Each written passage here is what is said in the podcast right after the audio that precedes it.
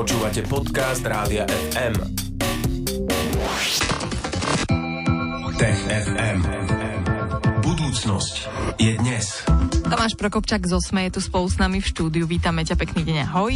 Ahoj. Ahoj Tomáš, budeme sa rozprávať napríklad aj o génoch, ktoré ovplyvňujú, čo jeme. Tak poďme sa pozrieť na to, že čo zistila veľká štúdia génov naviazaných na tie naše stravovacie návyky že existuje zhruba 500 génov, ktoré nejakým spôsobom ovplyvňujú, čo jeme, čo nám chutí, ako nám to chutí, či nám vyhovuje textúra toho jedla, čo budeme preferovať, naozaj, čo nebudeme až tak preferovať, teda budeme to dosť neznášať, nebudeme to chcieť jesť. A samozrejme to komplikuje ešte to, že vlastne to, čo jeme, je veľmi podmenené kultúrou, výchovou, možnosťami a podobne. Ale teda zdá sa, že výskumníci na základe celkom veľkej vzorky uh, ukázali takú prvú mapu toho, eh, ako sa strávujeme. Mm, a prečo to vlastne vedci skúmali?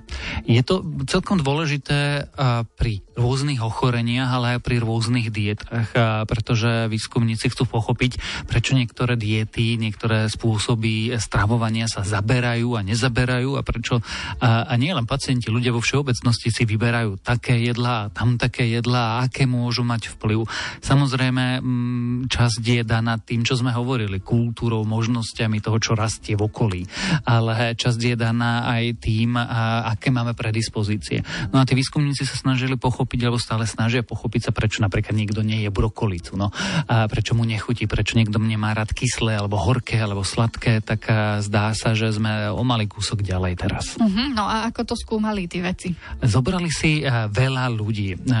Veľká Británia má taký projekt, volá sa to, že UK Biobank a v ňom je strašne veľa vzoriek od strašne veľa ľudí. A výhodou tam je, že nielen majú k dispozícii genetickú informáciu, ale tí ľudia vyplňajú aj dotazníky, ako žijú, ako sa správajú, čo ich baví, čo ich nebaví. A keď sa toto všetko dokáže napárovať, tak vzniknú, a nazvime to, korelačné štúdie, kde vieš rôzne faktory pospájať. No a tentokrát si výskumníci zobrali pol milióna ľudí z tejto štúdie, z tejto biobanky a pozerali sa presne, že, že ako sa stravujú, čo majú radi, čo nemajú radi, čo hovoria v tých dotazníkoch a zároveň sledovali, ktoré gény a viacej sú zapnuté alebo vypnuté, alebo majú na nich rôznu expresiu, teda sú rôzne zmutované, vyskytujú sa alebo nevyskytujú sa. No a výsledkom je táto nová štúdia, ktorú vlastne predvčerom len predstavili na veľkej konferencii v Bostone. A, a tam ukazujú vlastne, že čo s čím môže súvisieť. Mm, mne to prípada, že to muselo byť veľmi ťažké, Tomáš. Prečo?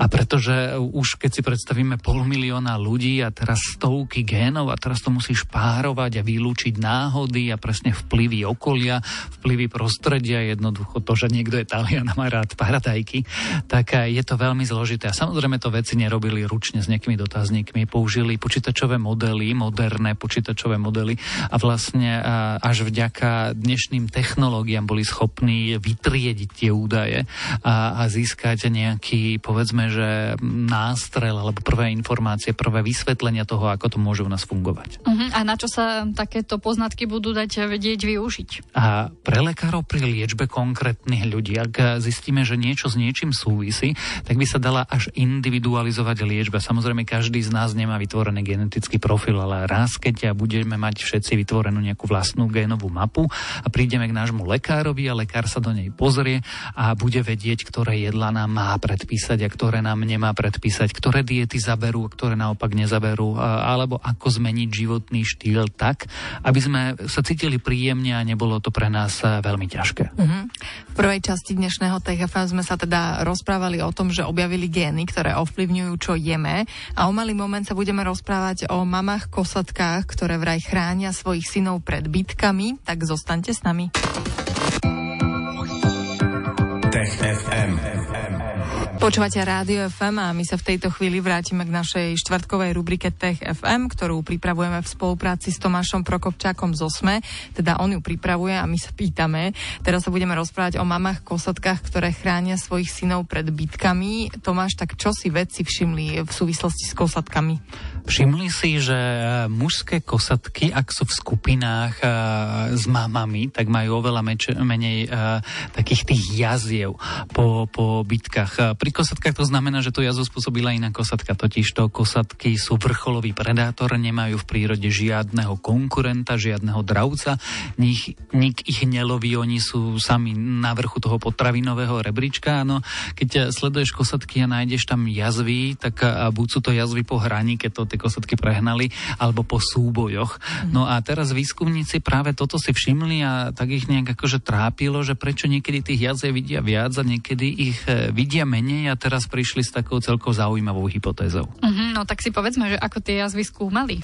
A pozeráš sa. V skutočnosti je to relatívne jednoduché, pretože kosatky sú cicevec, dýchajú vzduch, musia sa vynoriť a ty sa pozeráš. Čiže oni preskúmali stovky a tisícky záberov, či už filmových alebo fotografických, kde sledovali konkrétne skupiny tých kosatiek a poznali tú štruktúru tých skupín, pretože pri kosatkách funguje matriarchát. No a potom sledovali, že, že prečo uh, tam sú, tam nie sú a potom prichádzali s rôznymi nápadmi. No tak nám môžeš povedať viac o tom, čo s tým má matriarchát? Matriarchát sa zdá je úplne kľúčový. V kosatkách šéfuje mama kosatka. A mama kosatka si necháva vo svojej skupine céry, ale aj synov a ak tie céry majú céry, tak tiež zostávajú v skupine. Totiž to kosatky sa v prírode dožívajú 90 rokov a okolo seba vznikajú také rodinné klany. A tých priamých potomkov samcov si nechávajú, ale potom vzdialenejších samcov do tých skupín nepustia. No a teraz sa, sa vlastne pozeral na to, že aký tento matriarchát má vplyv uh, na tie jazvy, alebo teda na to agresívne správanie. No a ukázalo sa, že tam, kde je babka kosatka, alebo mama kosatka, tak sa ukázalo, že tí samci, tých kosatiek majú menej jaziev a menej často u nich e, dochádza k tomu agresívnemu správaniu. A špeciálne to platí, ak sú tie kosatky staršie, sú už po menopauze, pretože kosatky sú jeden z veľmi mála druhov na tejto planéte, okrem ľudí, to už iba 5 druhov ryb má takýto fenomén. No a ak sú to staršie, takže babičky, tak ako keby e, veľmi rýchlo zaženú tých chlapcov neposedných, aby teda prestali robiť neporiadok, prestali sa byť a tým pádom vo výsledku majú menej zranení není. No, tak si to predstavujeme Aj asi, ja, ako to úplne. prebieha, nie? Že babka kosatka svojich vnúkov nabáda, aby sa upokojili. No a Tomáš, prečo je toto zaujímavé a ako to súvisí s ľuďmi? S ľuďmi to práve súvisí v tom, že kosatka je veľmi podobná na človeka. Už sme teraz hovorili, že majú menopauzu, čo nie je úplne bežná vec. V skutočnosti je to úplne neobvyklá vec v prírode, lebo to nedáva žiaden zmysel, aby sa ten jedinec mohol alebo musel prestať rozmnožovať.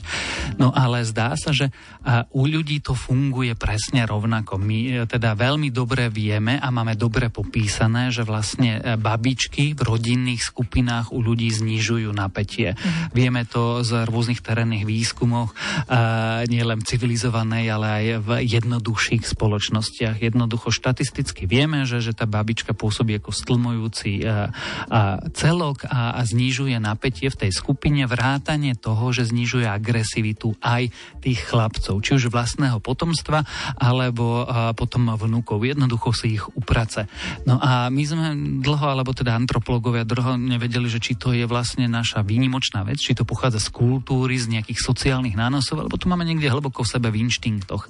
No ale na to sme potrebovali nájsť, potrebovali nájsť iného tvora, ktorý sa správa podobne. No a teraz vedci narazili na kosatky a vlastne tie tendencie, ktoré sme sledovali u ľudí, že proste keď aj e, sa zdá, že ide k nejakému konfliktu, že má nastať nejaká bitka, tak jednoducho tie mami kosatky zapískajú a rýchlo zaženú tých chlapcov, či už tých e, nepriateľských samcov alebo tých vlastných potomkov, aby sa teda upratali a prestali vymýšľať. Uh-huh.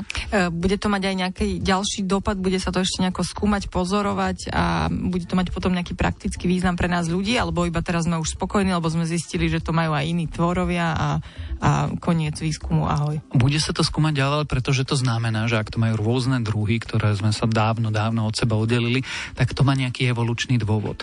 A, a ten evolučný dôvod je, že vlastne pomáha to lepšie prežiť. A teraz to nie je len o to samotné správanie. V skutočnosti tí veci sa pozerajú na to, a tým sme začali menopauzu, že ako s tým súvisí jednoducho klimaktérium, a ako to súvisí u ľudí, ako to súvisí u kosatiek, prečo to vlastne máme, lebo to je tá záhada, nie, že sú e, kosatky zjazvené alebo nezjazvené, ale prečo vôbec v prírode existuje takáto vec, že nejaký druh a jeho samice sa prestávajú rozmnožovať, pretože všetky ostatné druhy sa rozmnožujú až do smrti. Mm. No a, a toto môže byť jedno z vysvetlení, že vysokospoločenské živočíchy, ako sme, a inteligentné živočíchy, ako sme my, kosatky, veľryby, a jednoducho zaviedli, Boh vie prečo v dejinách, ale takúto vec.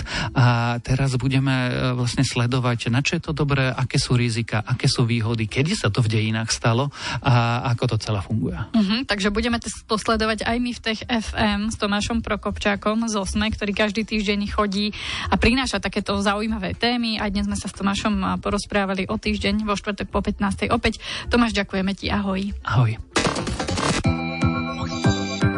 Tech FM. Stream, živé vysielanie a playlisty nájdete na www.radiofm.sk.